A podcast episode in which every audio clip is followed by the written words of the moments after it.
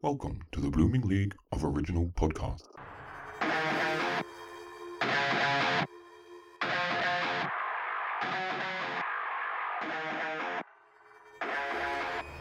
G'day and welcome to an extra fabulous edition of Thrush and Treasure, the torture chamber musical comedy podcast that sailed the good ship Lollipop straight into a cold-hearted iceberg.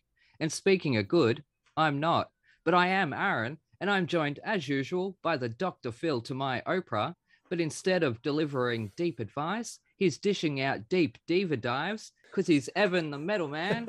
How you doing? There you go. How was your week? In 25 words or less. Building stuff so my disabled son doesn't spill food on himself. That is awesome and very admirable. You were telling me right before the show. Anyways, guess what? What? We have our first prima donna in the Rock Opera House today. And I'm so excited, I nearly shattered my champagne flutes. Our next guest is a phenomenal... I can't say words today. Aussie opera star whose extraordinary 5-octave range... Wait, what? I can't even say a 5-letter word? Shit.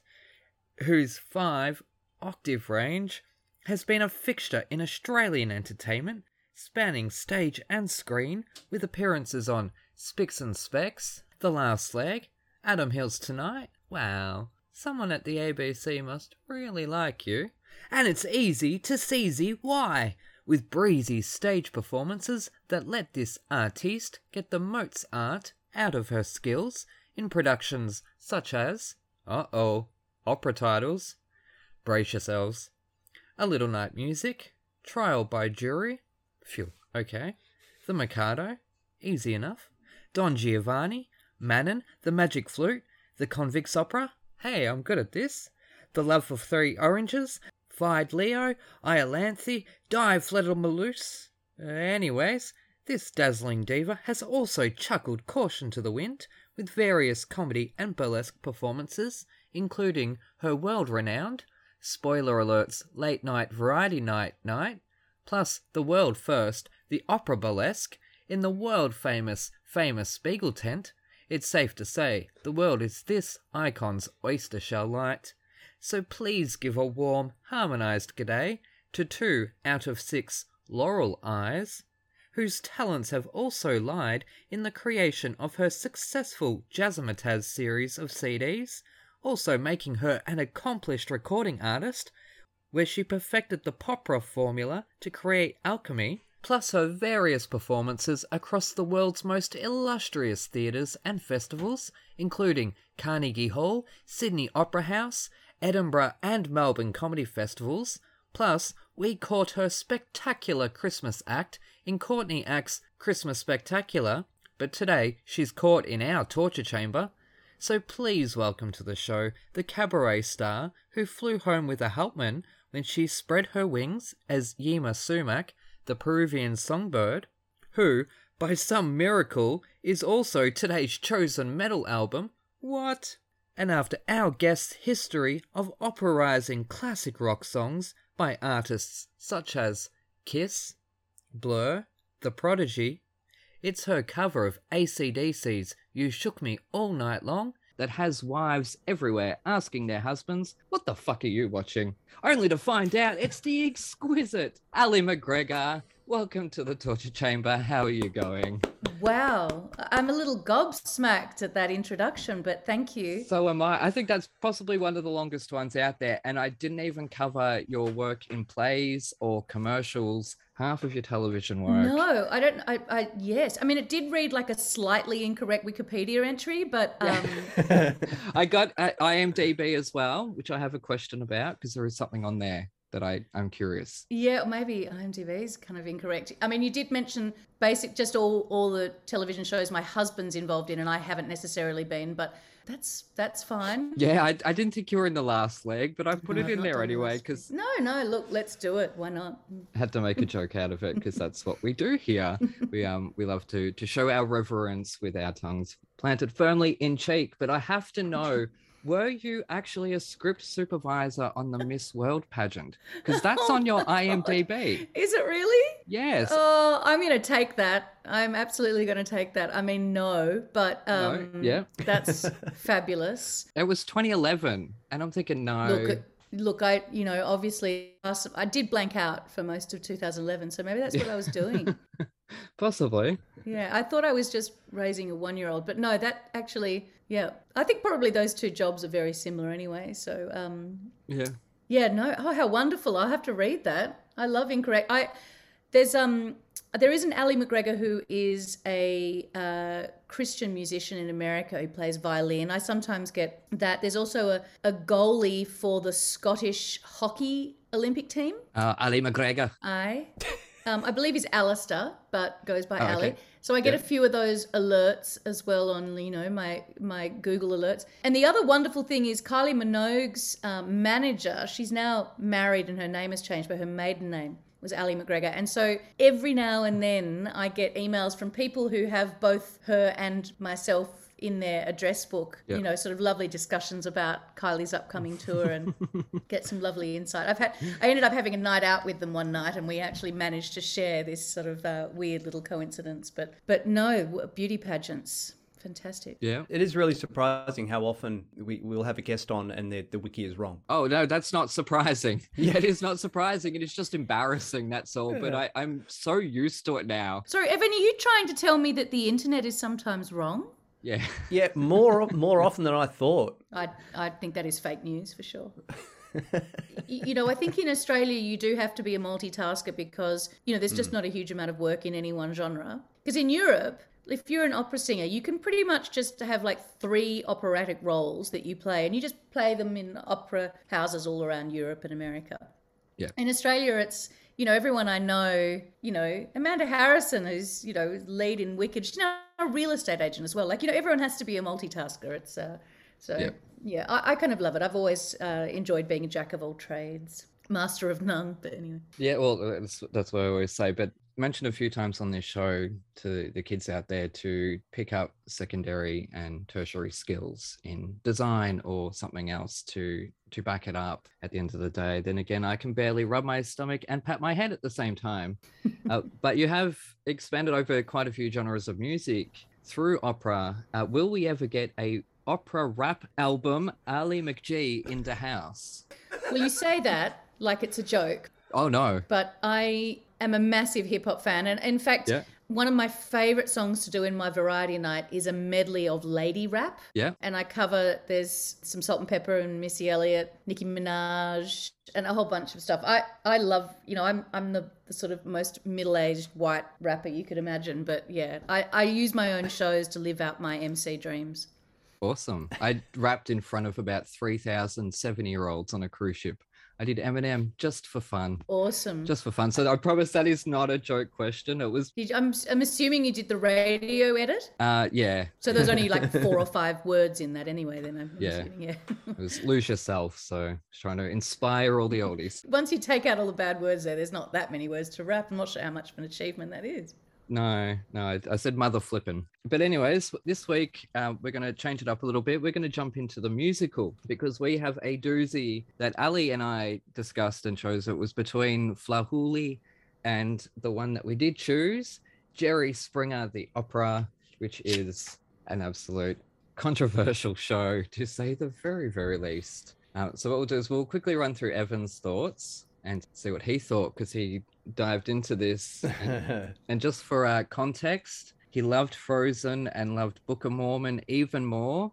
So how's he going to go with this blend of classical highbrow with the lowbrow? I'm very curious after what you asked me before. Where's the highbrow in Jerry Springer the Opera?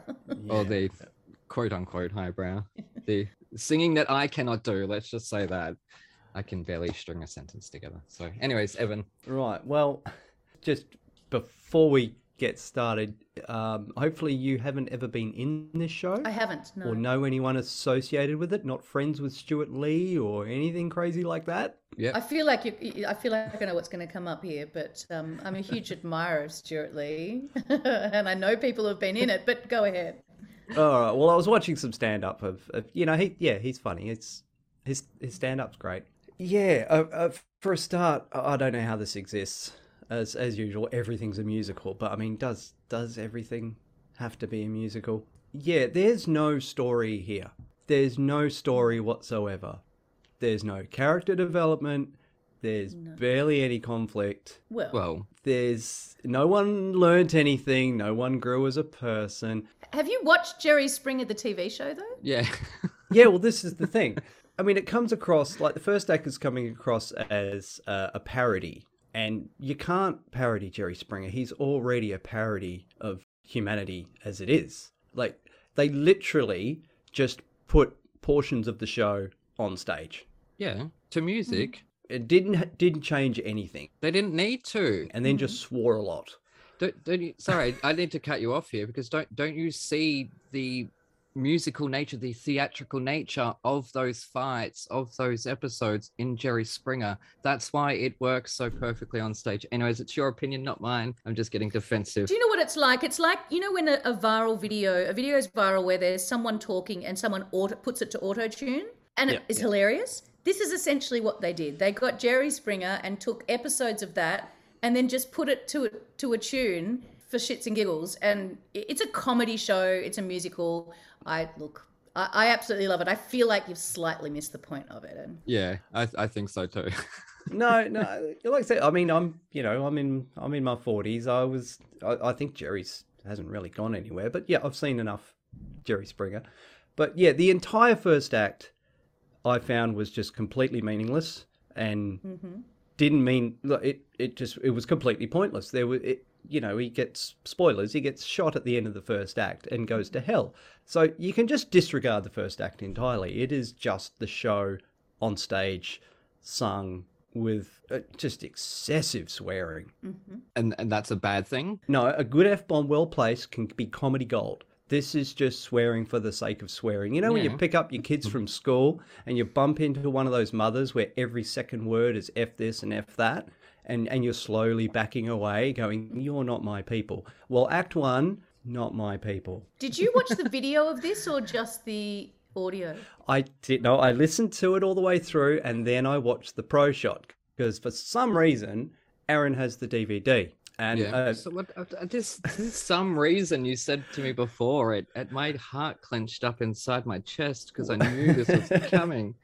Anyways, well, apparently it was getting pulled off the shelves. Yeah, just from being. Now, I don't have any problem with the content whatsoever. With Lucifer and all the rest of it, the Christian side of it, that's fine. You can have what is it, chicks with dicks and guys in nappies, and that's fine. I don't have any problem with the content. As a cisgender male, yes. Yeah, it was just terrible from start to finish. I'm disappointed in you. I've got a problem with the plot. What about the I Just Want to Fucking Dance? That song is iconic. Yeah. Okay. You have to at least like that song. I like, what's her name? Alison G, Alison Gier. Yeah, she's great. I noted it down. She's got a genuinely good voice. She's amazing. She's Australian and that song has taken her around the world on gay cruises, but around the world. Yeah. She I don't think you're allowed to have a gay cruise without her singing that song. No. David Badella, who plays Satan, genuinely fantastic voice. He's brilliant. No, my issue was not with the singing or the talent on stage. It's the writing. I found there's some really lazy writing where you've got entire verses which are just bitch, bitch, bitch, bitch, bitchy, bitchy, bitch. Yeah. There is literally 2 minutes. That's the point. You're completely missing the point. Sorry. No, I'm not. There is literally 2 minutes and 6 seconds of Satan and Jesus saying F you to each other. Yeah, and then the most brilliant line ever, talk to the stigmata. Which he didn't have on his hand. They forgot to put a red mark on his hand. Well, it technically should be on the wrist. If it was in the hands, he'd fall off the crucifix. But anyways, that's science. Either way. Anyways. But yeah, no. And, there's no story. There's no character development. No one learns anything. Well, my beef with the storyline is Lucifer's problem is with God, not Jesus. God is the one who cast him down, not Jesus. And you got Lucifer and Jesus on stage trying to, work out their differences. It's the wrong guy. It's the favorite son, that's why. He's jealous of Jesus. Jesus didn't cast Satan down. That's not how the story goes. You didn't hear what I said. He's jealous of Jesus being the favorite son. You should know this, being the youngest in a family of 15. Either way, it should have been God on stage, not Jesus. He did come on. Jesus is funnier.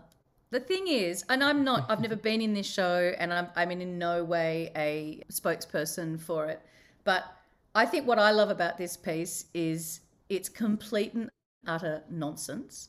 Yeah. It highlights the fact that the Jerry Springer shows made no sense. No one ever learned anything. It never went anywhere. It was ridiculous. People would get up there and spout, about God, and you realize that they, have maybe read the Bible upside down. I think the whole idea of this was that, it's highlighting the just complete nonsense. And I don't think we know, I'm sort of in my late 40s as well. And so I remember Jerry Springer being on TV, but I don't think people, young people would know. There's not really anything like it on TV. It was absolutely extraordinary. And for an Australian to be watching this show, it seemed so, and I think British people as well, it seemed to typify just the worst part of American culture. And I feel like this was just satirizing that completely. And it was written as a comedy show for the Edinburgh Fringe Festival. So I think you have to really put that in context. It was never planned on being at the Sydney Opera House. The fact that it was with Kate Miller-Heidke and David Wenham and people and Marcus Graham, and it is hilarious in itself. But I don't know. I think art sometimes tries so hard to be so intelligent and have so much worth. Oh, I just think it's so refreshing to someone just come out and swear 174 times in 66 minutes, and I think it's great. Fucking A. That's what I say to that one. Like, look, this, I was when was this? 2005. So I was 20 when this came out. Very much the target audience with that. But I'm into intelligent humor as well, as you know, but I also like the stupid and the silly, and that's what this is. But it's done in such a way where they are, instead of just shouting at each other, they're singing, and they are just singing, talk, or whatever they're doing. And there's all the overlaying, and you got the audience that are, doing their chanting in song as well. And I don't know how you, I thought this was a guarantee that you would like this. I am in terms so shocked. Of they missed a huge opportunity. There was not one Steve chant, which was a staple of the show. And the one time I noticed the audience in the pro shot was when the Ku Klux Klan start tap dancing and they light a freaking cross, and the crowd are literally going, I'm not sure if I can clap this. There's a really awkward clap going on. Yes. And I agree, because that was pointless. There was no... now, I'm not, like I said, I'm not offended by it. I just didn't find there to be a reason for it. But isn't that, you said you like Book of Mormon. Loved it. Genius. There's a couple of times in Book of Mormon that has that same time where you're almost putting a mirror up to people and making an audience actually really think about, why am I offended at this? Should I be offended at this? I think it's really good for us to sort of soul search a little bit about what triggers our offense and whether or not we're getting offended on behalf of someone else. I think all of that sort of stuff is seriously clever. I mean, they're very, very smart. Yeah, that's tap dancing Ku Klux Klan members. Like, it's so stupid. It is so silly. It is springtime for Hitler. Yes. But just done in such a way that is more fuck you than the PG-13 Mel Brooks version. Normally with these, I'll listen through blind, just listen to it at work. And usually I'll go, it'll either, the musical will either lay itself out nicely and I'll get the gist of the whole story, or I'll be completely lost and then I have to go find out what it's about. Mm-hmm. This one didn't lay out a story, and I knew that there wasn't one. And I started looking and realised that there still wasn't a story there. Then I sat down and watched the pro shot with my wife, and we're both looking at each other going, this is just awful. This is just plain awful. It's definitely of a time. I don't think it would have the same, it wouldn't, well, it wouldn't be written now. I think it was definitely of its time. Have you ever seen, I'm trying to think, and I'm actually trying to look up here, Stewart Lee did a stand-up show about this and about the reaction, especially in America, as far as blasphemy goes. And Oh, yeah, it was petitioned, and you know, it caused all sorts of issues. Well, it's fascinating if you find, and I'm sure there is a DVD, or you know, it's online, of the stand-up show he devotes to this and about blasphemy. Yeah. And I think it puts the show, it might make sense of the show a bit more for you, because you see what was going on in his head and what he was trying to do with this piece. Yeah. And you know, the whole idea of blasphemy, he really turns on its head. It's really, yeah. But like I said, I don't have a problem with the content or the themes or what he was going for. It was wasn't enough meat in the story. Is what you're saying? There was a lot of meat in that story, but yeah. I think there is too, because he. I mean, there's a whole existential thing in heaven where he says that he's not here for conflict interest or whatever, conflict resolution or whatnot, and he has his Valkyrie that is his sort of inner conscience, I think. I don't know. I could be reading too much into it. And he ends up back at the start, having achieved nothing and learned nothing, and on, you know, and we go with the next episode. Yes, that's what happened with Jerry Springer. Goodness gracious me, don't you remember? No. And people would come back, you know, 3 years later. Yeah, see, that's what I would have liked to have seen. I would have liked to have seen a story about some guests who, you know, keep coming back and, you know, forgive each other for their sins, and you know, you could have done a story. But why? I don't think there is. I just think it's maybe not deep, but it's there. Look, it's a satirical review. It's not really a musical in the sense that it has, you know, a narrative arc, and I think you have to see it as a burlesque, as a satirical review. The show is just called Stand-Up Comedian, the Stewart Lee, which I do recommend you watch as a companion piece to this. But I think maybe presenting this as either a musical or an opera has given you a bum steer, because it's really not. It's a comedy review.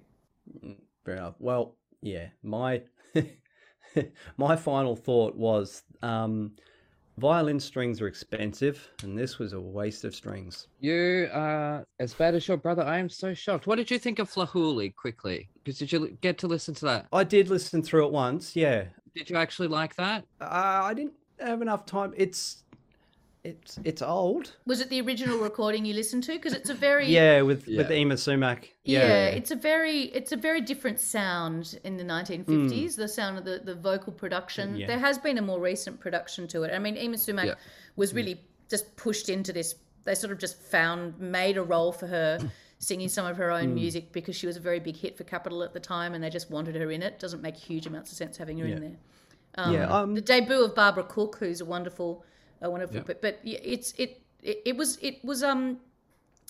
did close a lot. It has a lot to say, I think, as well about the time in the 50s, and a lot of people think it closed early because of the whole, you know, everyone trying to find communists, and it was thought to be making comment on the American way of life.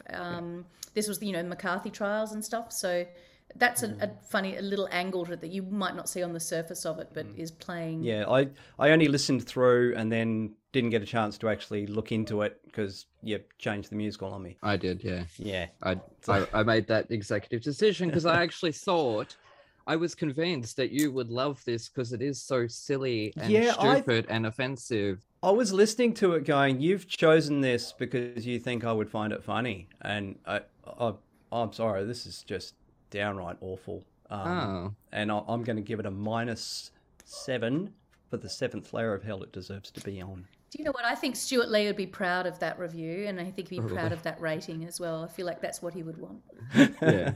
Yeah, stick in the mud. Well, I'm going to dip you in chocolate and throw you to the lesbians, which is one of my favorite lyrics. And the other one is probably my second favorite lyric of all, is there is only one cure for unrequited love, chocolate and howling at the moon. And then they all start howling. That is just one of the silliest lyrics and silliest moments in musical theatre. Also quite true, though, really, if you think about it, surely. Yeah, every night, Ali. I tell you that. Every single night.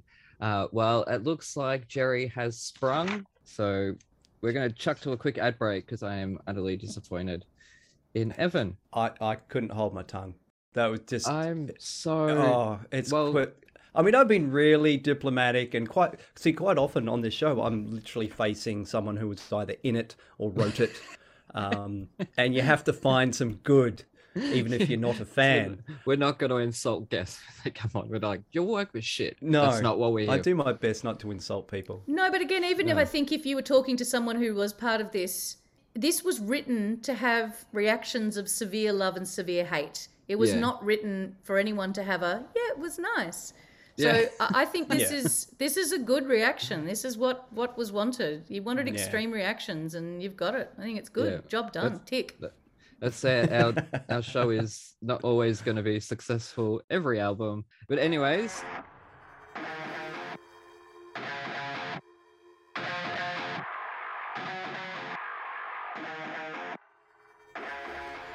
This summer, winter, spring or fall, the first ever musical theatre sitcom where you go behind the scenes of the latest West End show, the Fosse Forest Ballet. Where's the important stuff? Aha! £1,000 a week ensemble rate. Ah, that's what Mamma Mia likes. Starring Philip Joel and a West End cast featuring Kerry Alice Darradetti, Louise Demon and Oliver Saville, and more. It all started in 1987 when I was a jobbing actress working at a diner. Yeah, it's just I had a really bad experience when I was touring Australia with a wombat. Darling! Mwah, mwah. La, la. How long have I been mentoring you? 3 months? 2 years. So, her name is Henrietta? The horse, yes. I've managed to secure you an audition for the biggest, most innovative, and the latest show to be going into the West End. Joseph and his Technicolor Dreamcoat. Think more along the lines of Pant. Frozen. You can watch this episode for the price of a coffee. Simply go to www.thefosseforestballet.com. Any and all profits go back to theatre charities, Acting for Others, and the Theatre's Trust. You'll laugh, you'll cry, and you'll see a grown man in sparkly tights. Tight nights. Nice. Tights.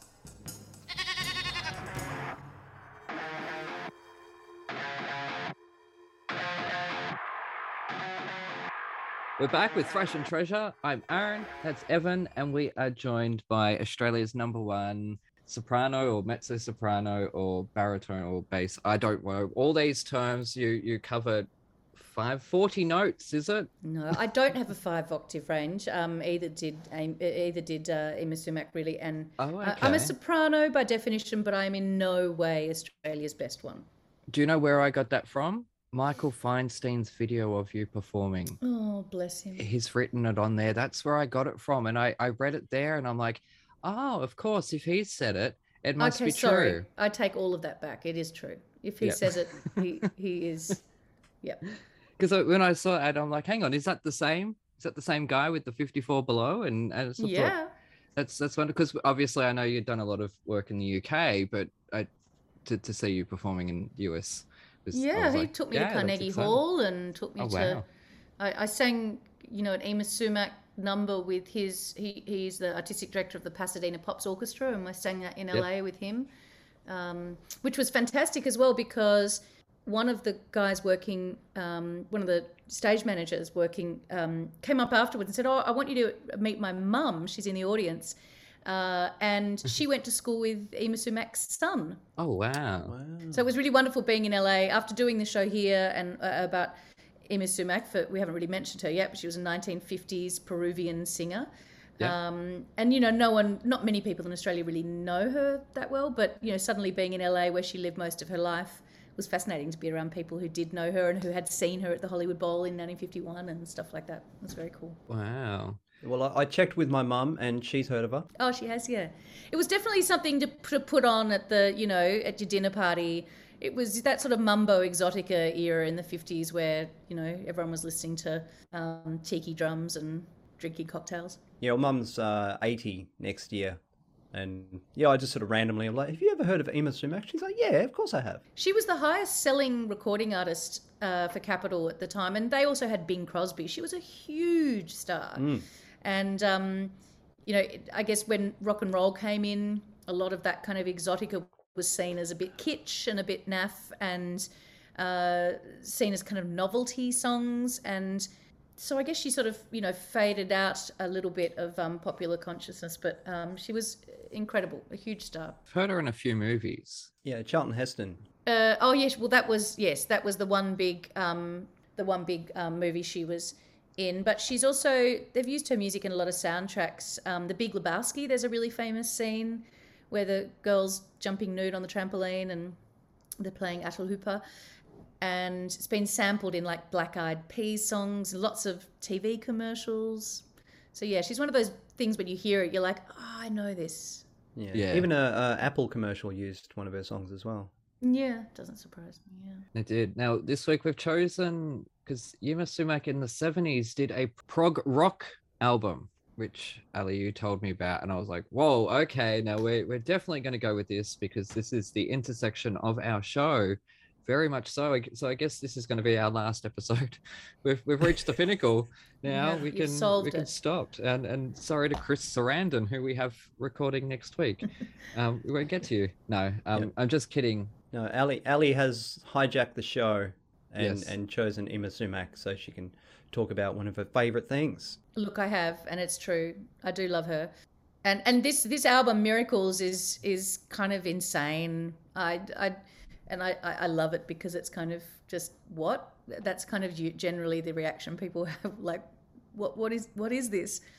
And she was at a point in her life, similar age to me where I am, and rock and roll had come in and she felt like, she didn't know her worth. She'd had a really tumultuous time in her personal life with her husband, manager, Svengali, etc., getting everyone pregnant but her, and they'd sort of divorced twice and she was at a point, I think, where she was really trying to feel relevant. And so the idea of doing a rock and roll album seemed like a really great idea. And the people writing it were similar people who had written all the Exotica stuff. So it was kind of like a whole bunch of...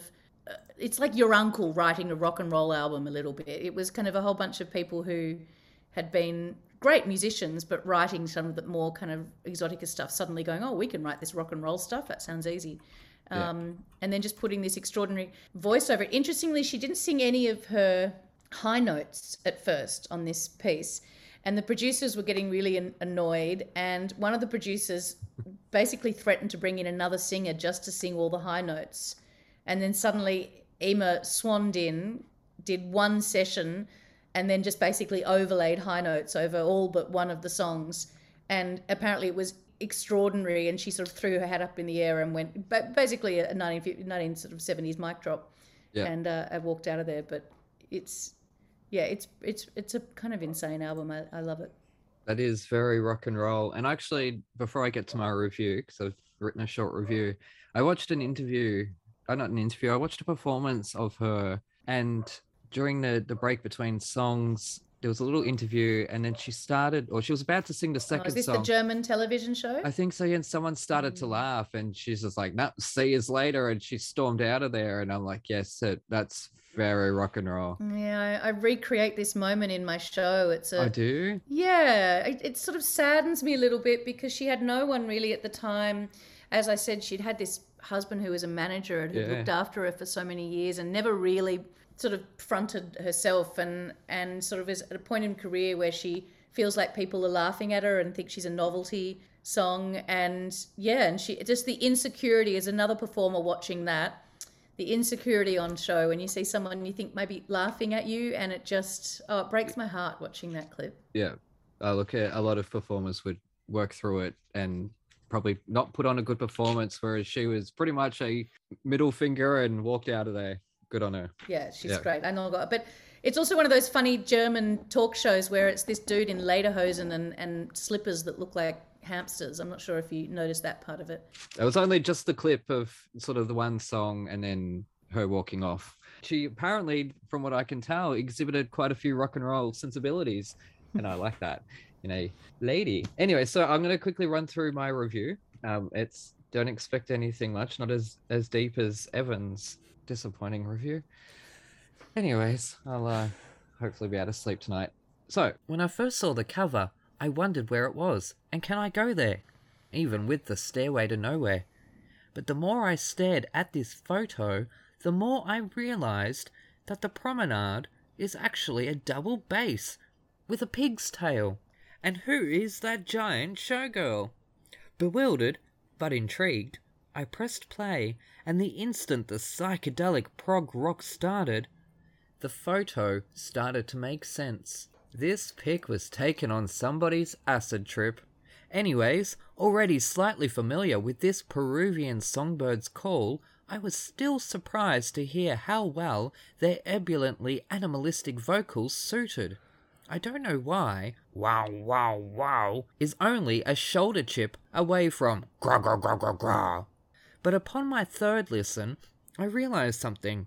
This is the perfect soundtrack for the Toniston Tales, shameless plug. From its slick, funky, drug-infused orchestrations to the sheer joy behind Miss Sumac's voice, I'm actually slightly disappointed not to have known this miraculous record existed whilst writing the Toniston Tales. Plug. It's odd, insane, unique, exciting, and amazing. Which is just how one would describe the Plugiston Tales. Oh, shit, I just can't do words today. And speaking of words, lyrically, this was the most clear album yet, even with the guttural squeaks and squeaky guttural zzz. Overall, I felt this album was an act of God, and in the end, after 22 listens, it's clear to me that Yma Sumac, you're a sumac, we're all a sumac. 5 stars. I really loved this album because, as you say, it is insane. It is just crazy. It's animalistic. And I know that was her sound that was sort of the bird calls and nature and sort of tapping into that. But having that funky guitar behind it and yeah, I really enjoyed this. Thank you so much. I'm so disappointed I didn't know this beforehand. Why didn't I start this podcast years ago? So yes, I love this. And I know Evan and I had an argument about it because when he first pressed play, he messaged me and said, this is opera. And it turns out he was listening to the wrong album. So, although it's still not opera. Well, it's prog rock. No, I mean, even her other albums, I mean... I went into a deep dive into Yma Sumac. Oh, did you? Yes. She is a force of nature. Unbelievable voice. Just incredible. I'm really annoyed. I'm annoyed that I'd never heard of her. Because you know, in the back of your mind, there's all the greatest singers of all times, all your Freddie Mercury's and such, and all the biggest bands of all time. You've at least heard of them. Spice Girls. Why have I not heard of Yma Sumac? When, you know, just her freaking... her whistle register, and to hear her go from the highest of whistles and go all the way down through the register and end up with that grumbly, what is it? What do you call that growl she does? Growl. You know, and she'll go right through the scale and you know, there's no skip in the middle. It's incredible range. It's just, she's amazing. She's a force of nature. She's just a one-off. Like I've always thought that everyone has the capacity to sing. They just need to learn how to use their voice. But not everyone can sound like Yma Sumac. She was born different. Yeah, they need to learn how to breathe. Well, yes, breathing has a lot to do with it. But she was completely not classically trained at all, and she says, although it's very hard to sort of sort between the sort of contrived mystique and reality. But she did say that she learnt to sing walking in the mountains of Peru, listening to the birds and the animals and nature.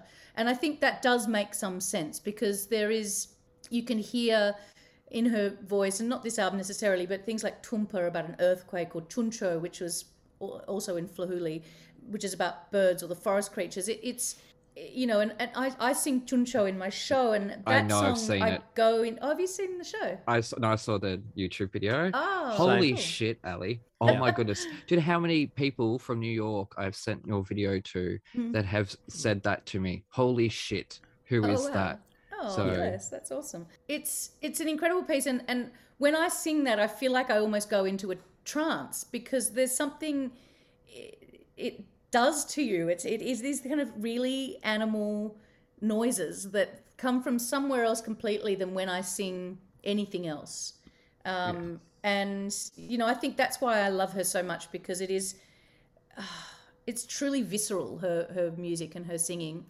And as soon as I sort of start deep diving about her life, and I've actually become quite good friends with her former makeup artist, and so I own a lot of her jewelry and clothing. And I was going to say, you have her makeup box. I have her makeup box, yeah. I know. Wow. I was like, how the hell? It's actually a fishing tackle box that she used with all the little bits out of it.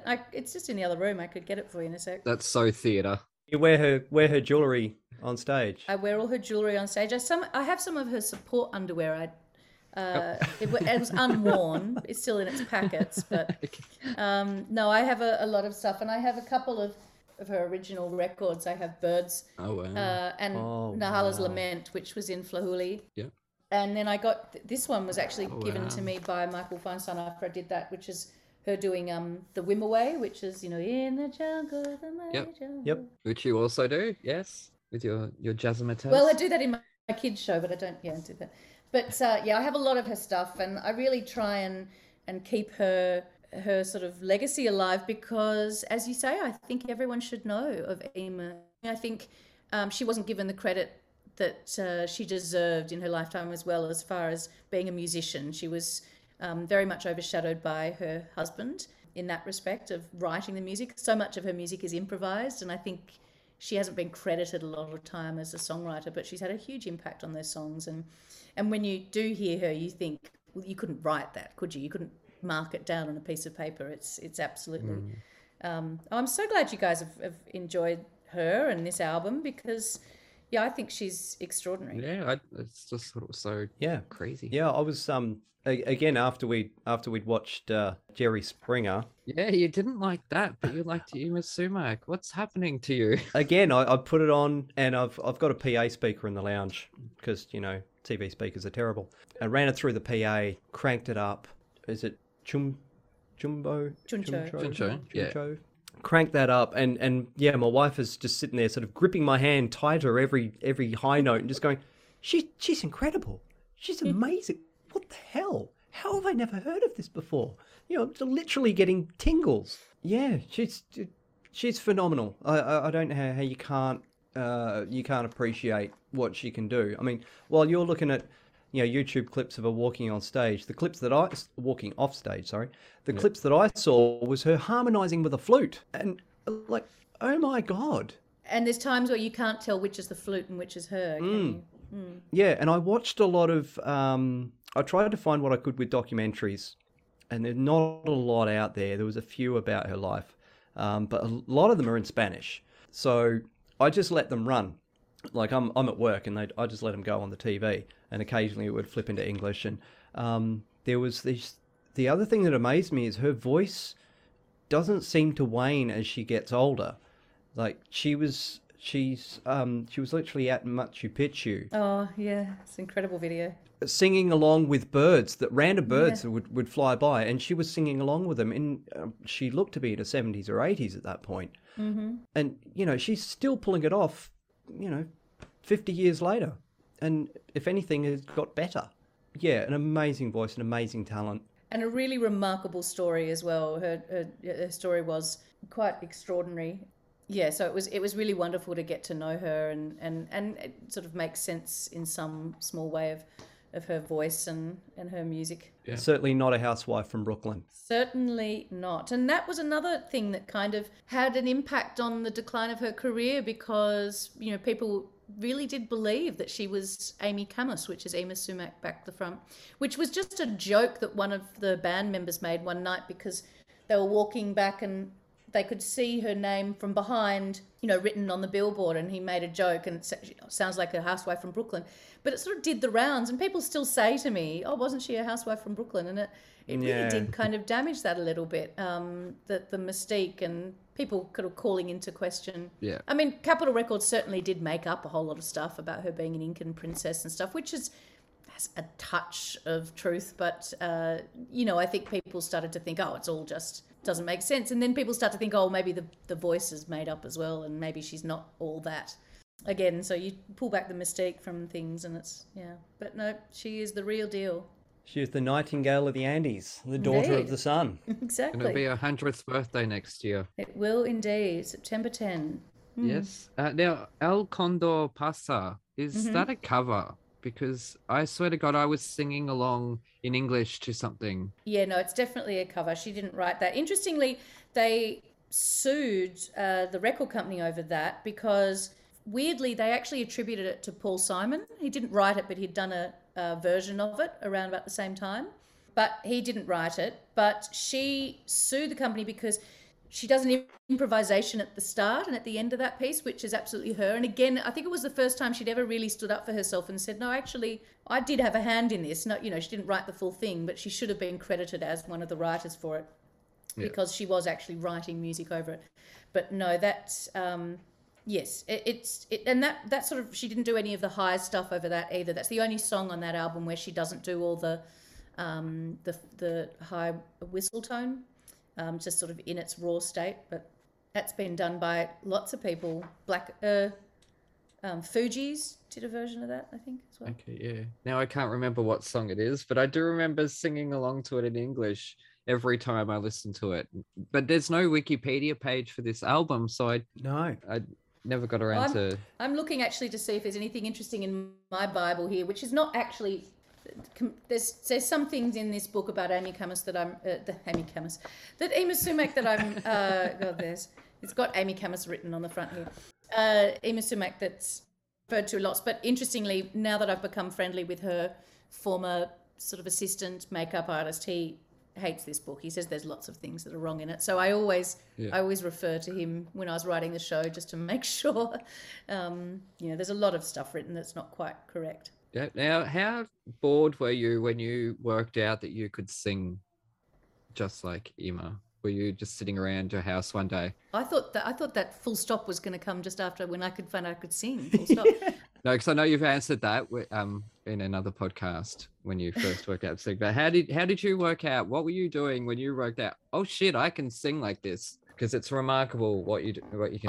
I do remember playing around with this sound because of Yma Sumac, because I'd heard there was an album called Mambo Exotica, and it was a whole bunch of French DJs in the 90s who did versions of old Exotica tunes. It was a kind of a big thing, I guess, in the 90s. You'd take old 50s albums and I think Verve opened up their back catalogue, as did Capitol, and people could just make remixes. Mm-hmm. And so I'd heard this and one of the songs, and I couldn't tell if it was an instrument or computer trickery or a human voice. Mm-hmm.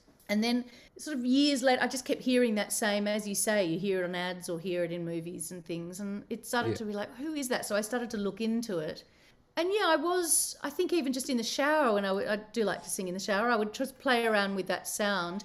And then I was at Edinburgh Fringe Festival and I'd been playing this auto harp and I decided to do a version of Shook Me All Night Long. And I usually had done it with a band, and I was doing a spot in a late night comedy club and didn't have a band. So I thought, well, you have to have the guitar solo in Shook Me All Night Long. Yeah. So I thought, well, maybe I'll just try and use that Yma Sumac whistle tone and do the guitar solo. So I started doing that song and singing sort of this high wailing guitar solo. And that became a little bit of a thing that I would, do in places. And then I think I then used it again, I think, in Edinburgh. It's always sort of, I have to do some late night comedy thing and think, oh, I better do something funny because it's not necessarily always my thing. And I was doing Oops, I Did It Again, and I decided to make it sound like the record had sped up. So I do a verse of Oops, I Did It Again in falsetto, which it's actually on my kids' album, I think. And then just started really getting into Yma Sumac and deciding, I wrote the show about her over a few years. And yes, hopefully I was meant to do it at the Art Centre in Melbourne last year, which was cancelled, so I'm hoping next year for her 100th birthday we'll be having some getting that show out and about. We'll definitely be there to see it then. That's when I will get to see it, because obviously if it was meant to be last year, nothing bloody this past year and a half, I tell you that.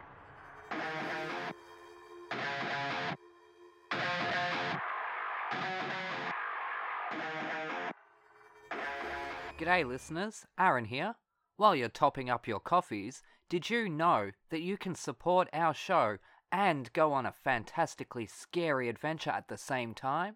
Go to www.thetonistontales.com/bookstore to grab your copy of The Toniston Tales, a darkly funny Aussie trilogy about a young boy who rescues injured animals in his spare time and the rollercoaster ride he's taken on by a literal fish out of water.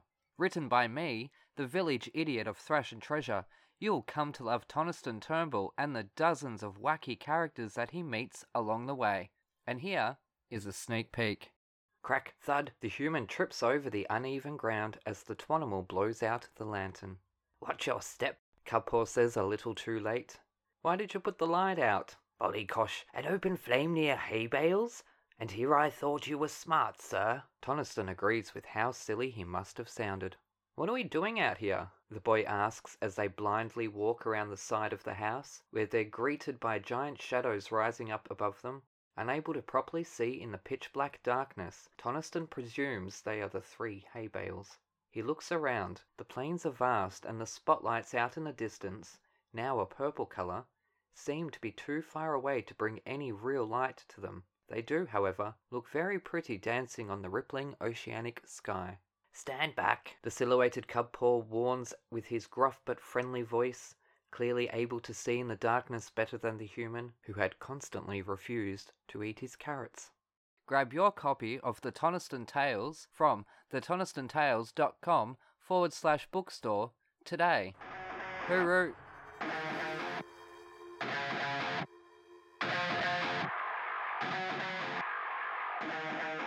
Now, okay, so you obviously sing different styles, and you've done so operetta as well as full-on opera, and you've done, as you say, AC/DC and stuff.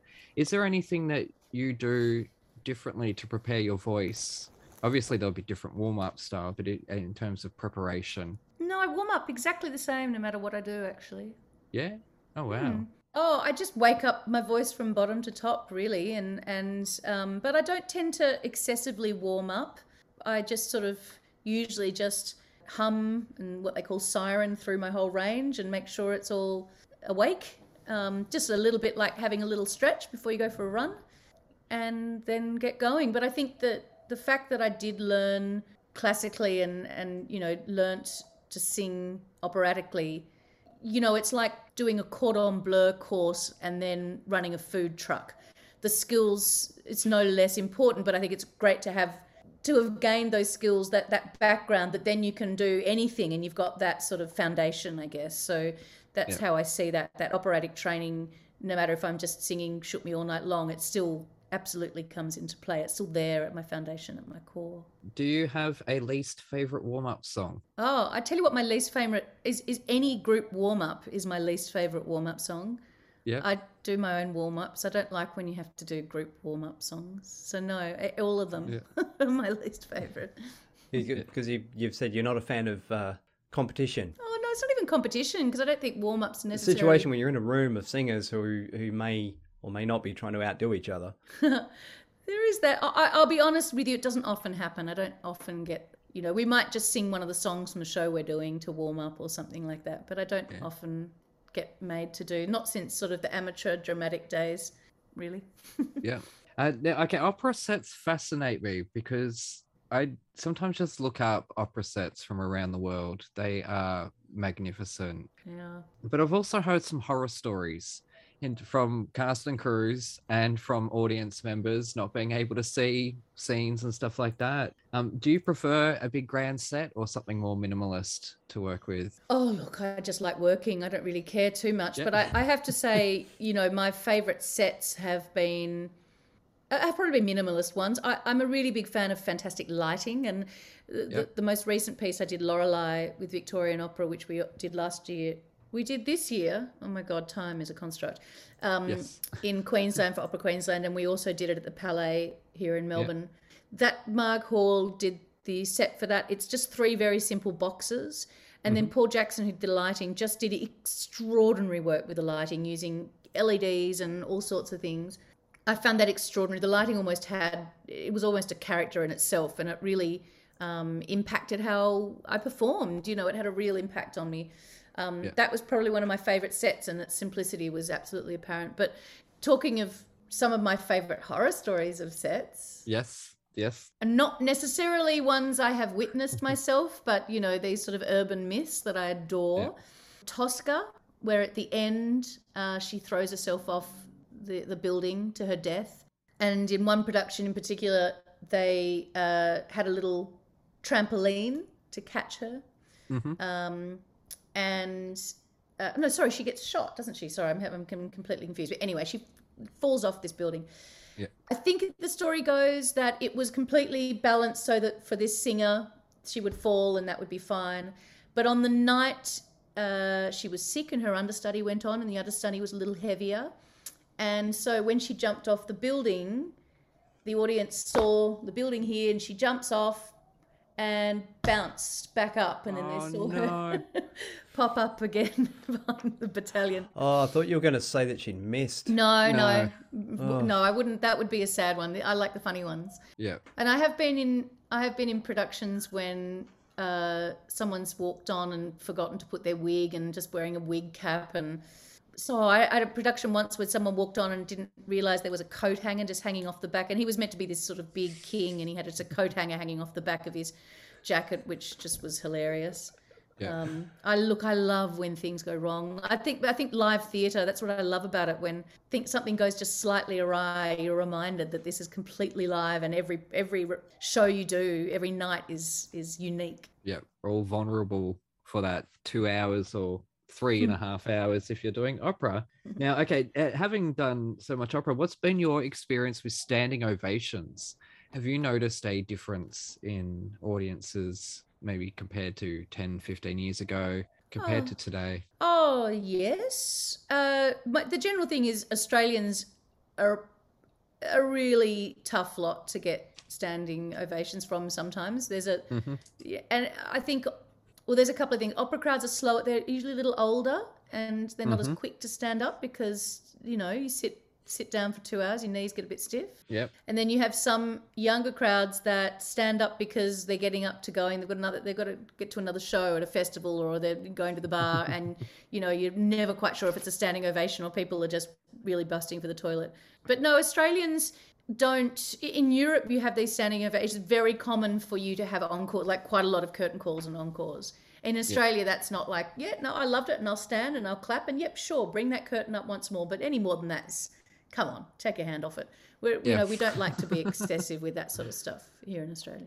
More than one shake and you're playing with it, as I said to Evan before the call. Marks this question of pretty much every guest since Joanna Gleason, I think, and we've had so many different perspectives on stage and off stage of people. Everyone's definitely seen a change. What do you think, less standing ovations or? Oh, no, more unnecessarily given today. And it's not at all to say that the people don't deserve it. It's perhaps there's an influence that's reality TV where they're getting up and screaming for the worst performances ever because they're told to. And so they take that mentality with them. That's one suggestion. Michael Cerveris suggested that it might be fandoms. That's their way of showing their fandom, like that they can be the loudest too. There is that. I think also some productions are seeking a standing ovation, and so that the music they play, if they play it at all, like they didn't always used to play music in a curtain call, and now the music's chosen specifically to well you up to sort of stand up and cheer.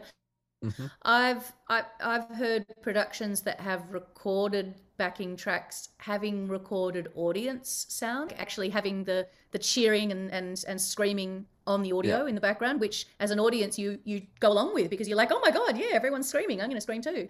So that's a little sort of false encouragement, which I don't know you can be here for or not, I'm not sure. No, I'm totally not there for it. I'm like, sit down, just let me see out the cast as they walk off and then I can go and we can all go and I don't have to be annoyed by people. I'd sound like a grumpy old curmudgeon. And now, can you tell our listeners about Lorelei? Because I believe you approached our friends at Victorian Opera with this idea. Lorelei was, when I was studying music at university, there was quite a lot of German Lied, which is just German art song, written about the Lorelei. It's a German folkloric myth akin to the sirens or even a little bit like mermaids, I guess. Okay. But there was two very famous, a Goethe and a Heine poem about the Lorelei. The idea being the Lorelei is an actual place on the Rhine River. It's a rock, and it's a place where it's coming in from the sea. There's a lot of shipwrecks.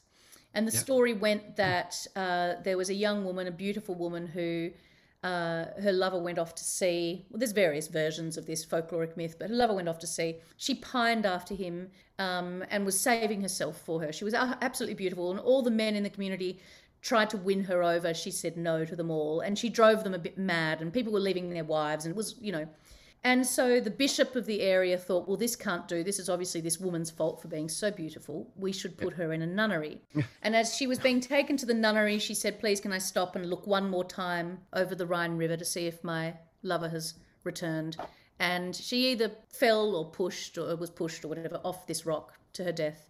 And from then on, the ghost of the Lorelei, this beautiful maiden, brushing her long hair and singing her song, would lure these sailors towards the rock and they would crash their boat. And I was always fascinated by this because it seems to happen a lot in literature where a woman's beauty or sensuality or sexuality is the blame for men's failings. And so was it that the sailors, was it just maybe just a quite treacherous piece of water, or maybe the sailors were drinking a little bit too much rum, or they were overworked by their overlords?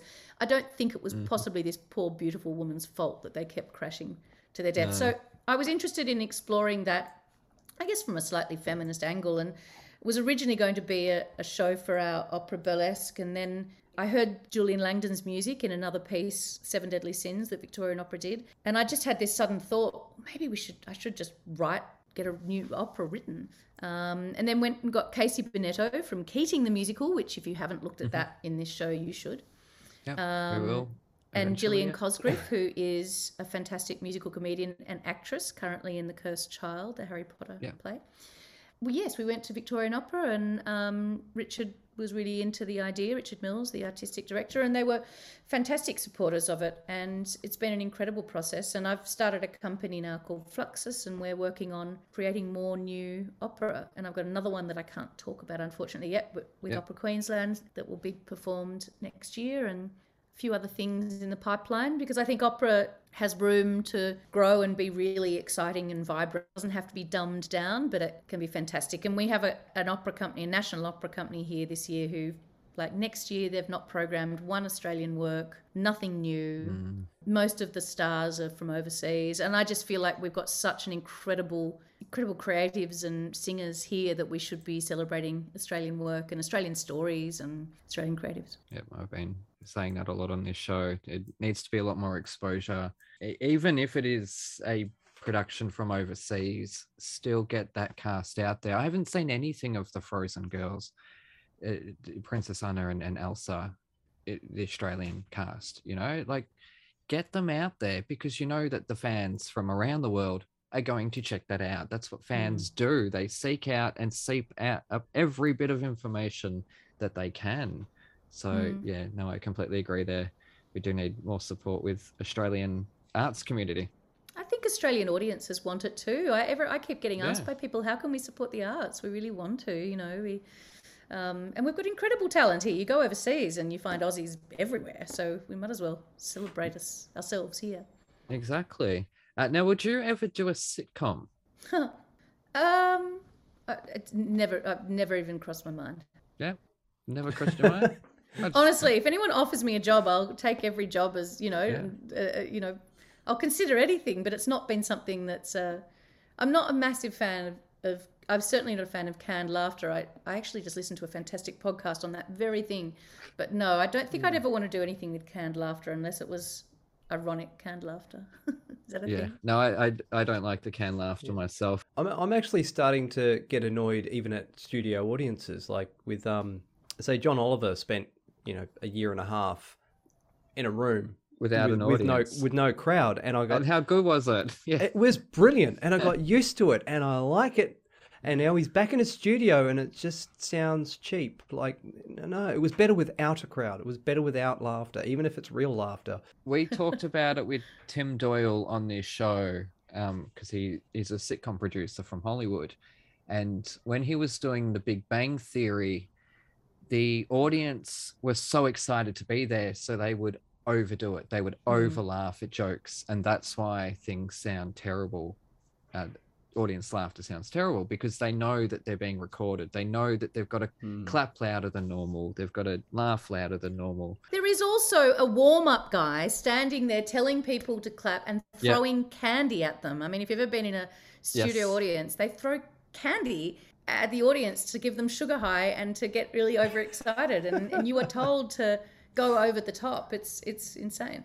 Yeah, it is. Warm-up guys, they work their asses off for this audience that are sitting there for a long time, but won't keep you much longer. Is there an opera house that you're eager to perform in? Because I know you've obviously performed in a lot of prestigious places around the world. Oh, gosh. I mean, so many of the European houses are just so beautiful. And they really don't make them like that anymore. When you know, standing on one of those European, and there's some in London as well, those gorgeous old theatres with the beautiful boxes and these florid. You don't always get a fantastic view from the stage in any of those sort of houses that have that incredible view, you know, the Viennese, and I mean, everywhere in Europe, they're just astounding, those old opera houses. Yeah, give me any one of those anytime. Yeah. Beautiful. I can't wait to go into one. Evan, have you... No, I just wanted to thank you for turning me on to Yma Sumac, and you know, now I'm going to start hunting down some vinyl. There's available. Also her site, which I helped Damon, who's her former assistant, set up. He sells a whole bunch of rare B-sides and rare things, which you can buy digital downloads and things like that. So there's some really interesting little things. He has some live recordings. I've actually I bought an old reel of a live show that she did at the Shrine Auditorium, which I just had digitized. And it's a reel-to-reel, which is pretty awesome as well. There's some fantastic, because she the recorded stuff she did, the Mambo album she didn't really like doing. She thought it was a bit of a sellout. So in her live show, she goes to town, and you really get to hear what her voice can do. So I encourage you to seek out those recordings. Awesome. Yeah, I certainly will be. Like I said, me and the wife just kind of instantly fell in love with her voice, and it's just incredible. Oh, I'm so glad. Yay. And I was creatively inspired by it and kicking myself. Every week I learn something. You do. Yes. So where can people find you on the social medias? Oh, on the social media, look at all the normal places, alimcgregor.com. But next year's going to be an interesting year. There's some really great stuff coming out, and you know what I was talking about so passionately before, new opera. There's one in the pipelines, and hopefully we'll get Yma Sumac up on the stage again. And I just encourage your audience to seek out Australian artists and the work they're doing, because, you know, next year it's been a really full-on couple of years, and I think Australian creatives and Australian venues and all of that sort of stuff need all your support. I went online last night, bought some tickets to the Jazz Festival and Adelaide Festival, and I think just get out amongst it as much as you can. It doesn't have to be me. Except Western Australia, because, you know, we're not letting you in. Yeah. No. Thanks for that. We don't want to go there anyways. I don't care about you guys. No, it's fine. Yeah. No. You're fine. Yeah. You're our end of the world. The posters behind me are my little tribute to shows that never happened. Oh, are they? Yeah, none of these happened. They put up the shows like there was a... what's it called? Damn it. There was the Hella Mega Festival tour, which was supposed to be Green Day. Fall Out Boy and Weezer, and they slated it for last November, and I went, no, there is no way that's happening, and sure enough it didn't. None of these shows happened. I didn't know that, where they came from, because I at work someone comes and puts up all the posters for, you know, coming up and coming shows, and I took a photo right at the start of the pandemic of this full wall of all these shows that will never happen. And then that slowly got less and less, and then it was an empty wall for a while, like literally nothing on there apart from, you know, people cleaning houses. Then they started going back up again, but at the moment there's like two posters, and it's, you know, a ballet school and car washing. You know, well, you know, Western Australia has had more, live theatre than anywhere else in Australia, I think. You think about how empty it is here in Melbourne. Yeah, very empty. Yeah. Yep. At the moment, there's still no posters up. So, no. Oh, bless. They'll be up again. I look forward to Tommy. Yeah. Talk about rock operas. Yeah. But yes, anyways, no, thank you very, very much for joining us. It's been an absolute honor. You might say that you're not the number one in Australia, but I am declaring it on this show because anyone knows that I am feisty and I fight my point on this show. That's why. Look. And I think if we've learned anything over the last couple of years, you can say anything you want and pretend it's the truth. Yes, no, that's true. But yes, anyways, to you at home, you take care and we shall see you next time. Hooroo! Cool. Awesome. No worries. Lovely to meet you both.